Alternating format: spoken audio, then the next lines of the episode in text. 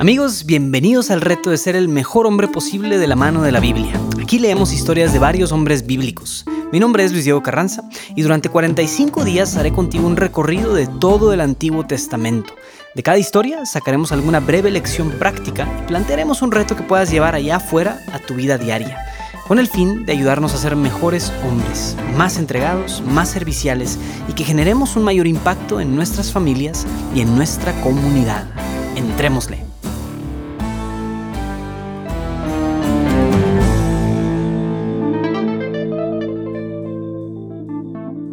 ¿Qué tal amigos? Espero que hayan tenido un buen tiempo con sus papás. Todo hombre está llamado a la paternidad espiritual de otros, así que busquemos también ser padres de los demás. Un padre acoge, ríe, levanta, trabaja, construye y se sacrifica a sí mismo con alegría. Bueno, pues hasta ahora en estos retos, ya vamos para el día 15, hemos visto hombres buenos y malos, eh, hombres que tenían, incluso hombres que actuaban bien, pero tenían sus sombras, hombres malos que también tenían algunas cosillas medio buenas. Entonces, hoy vamos a terminar nuestra serie del libro de jueces con uno de los hombres más populares del Antiguo Testamento, que es la historia de Sansón. Entonces, Sansón creo que ejemplifica muy bien todo lo que hemos estado tratando de, mostrar en, toda en todos estos retos, de que hay hombres con una elección especial de Dios, pero que cometían muchos errores. Sansón es ese hombre. Sansón es, en su historia, o sea, tenía muchas luces y muchas sombras. Es el equivalente a Hércules en la Biblia. Ganaba grandes batallas él solito y mató a un león rompiéndole la quijada utilizando solo sus propias manos. Entonces, ah, Sansón era bastante macho al parecer. Entonces, Sansón fue consagrado también cuando nació. Su mamá lo consagró. Esta consagración especial implicaba que Sansón no podía beber vino ni alcohol, no podía acercarse a los muertos y tampoco bajo ninguna circunstancia podía cortarse el pelo. Esta consagración especial hacía que Sansón fuera un nazireo. Es lo único que, el único otro nazireo mencionado en la Biblia es Samuel, aunque podemos asumir que Juan el Bautista también era nazireo y que hay otros nazireos que no se dicen explícitamente, pero que tal vez lo eran. Entonces existe este grupo exclusivo de hombres a lo largo de la Biblia que son los nazireos y Sansón es el primero de los nazireos. Bueno, pues a pesar de ser consagrado a Dios y de poseer una fuerza especial y un carisma especial por Dios, Sansón tenía una gran debilidad, las mujeres, especialmente las mujeres filisteas, no, no las filipinas, las filisteas, que como hemos escuchado en los días anteriores, el concepto de una mujer extranjera solía significar la adoración a otros ídolos y otros dioses. Entonces, escuchemos esta historia, amigos. Jueces 16, del 4 al 21. Después de todo esto, Sansón se enamoró de una mujer de la vaguada de Sorek, que se llamaba Dalila.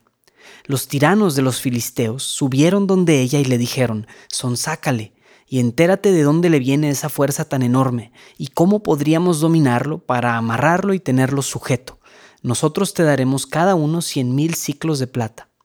Dalila dijo a Sansón, Dime por favor de dónde te viene esa fuerza tan grande y con qué habría que atarte para tenerte sujeto.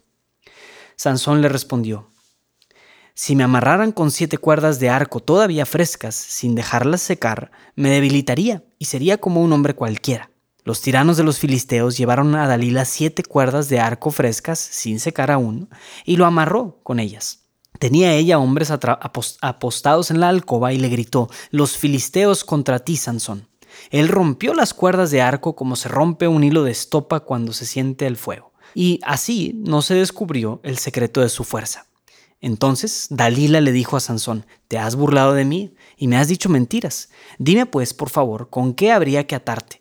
Él le respondió, Si me amarraran bien con cordeles nuevos y sin usar, me debilitaría como un hombre cualquiera. Dalila cogió unos cordeles nuevos, lo amarró con ellos y le gritó, Los filisteos contra ti, Sansón.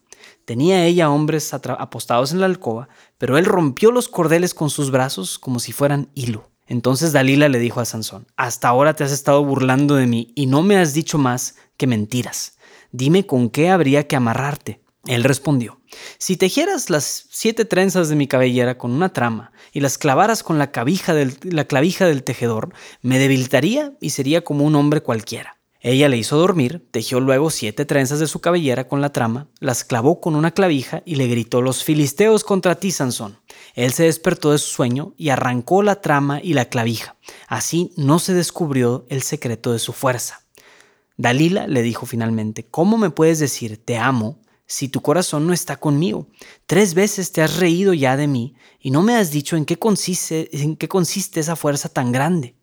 Como todos los días le asediaba con sus palabras y le importunaba, aburrido de la vida, le abrió todo su corazón y le dijo, la navaja no ha pasado jamás por mi cabeza, porque soy un nazireo de Dios, desde el vientre de mi madre. Si me rasuraran, mi fuerza se retiraría de mí, me debilitaría y sería como un hombre cualquiera. Dalila comprendió entonces que le había abierto todo su corazón. Mandó llamar a los tiranos de los filisteos y les dijo, Venid, pues esta vez me ha abierto todo su corazón. Y los tiranos de los filisteos vinieron donde ella con el dinero en la mano. Ella hizo dormir a Sansón sobre sus rodillas y llamó a un hombre que le cortó las siete trenzas de su cabeza, y comenzó a debilitarse y se le fue el vigor. Ella gritó, Los filisteos contra ti, Sansón. Él se despertó de su sueño y se dijo, Saldré como las otras veces y me los sacudiré. No sabía que Yahvé se había apartado de él. Los filisteos echaron mano, le sacaron los ojos y lo bajaron a Gaza. Ahí lo ataron con una doble cadena de bronce y daba vueltas a la muela de la cárcel. Palabra de Dios. Pues esta es la gran caída de Sansón, el hombre más fuerte físicamente que conocemos de la Biblia. Ahora, esta caída de Sansón no fue de un momento para otro, sino que esta mujer traidora y tramposa lo fue seduciendo poco a poco, hasta que cayó completamente. Muchas veces, amigos, nuestras caídas en el área sexual son exactamente así, hermanos. Si en un día normal, mientras tú estás con tu familia, de repente se te presentara una imagen impura, probablemente, espero, apartarías tu vista de inmediato, simplemente porque el resto de tu familia está ahí presente y eso sería medio raro. Pero nuestras caídas en esta área no son tan explícitas, sino que suelen irse cosiendo poquito a poquito. Primero una imagen de un perfil de Instagram que sigues, luego un episodio de Game of Thrones o luego una serie de Netflix, luego una imagen que te mandan a un grupo de WhatsApp y de pronto ya no estás poniendo nada de resistencia. Lo vas normalizando en tus ojos y así, poquito a poquito, como a Sansón, te quitan los ojos y estás construyendo, clavando tu propio ataúd en donde caerás en el pecado.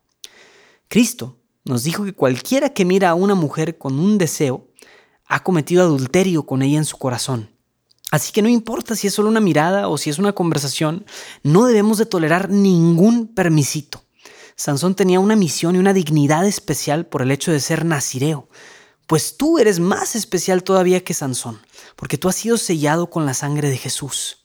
La figura de Dalila, que en este caso para nosotros significa la tentación, nunca va a dejar de intentar que le, hablas, le abras completamente tu corazón. Quiere arrullarte dulcemente para que te quedes dormidito en sus rodillas y de repente sas te corte la castidad y seas esclavo del pecado.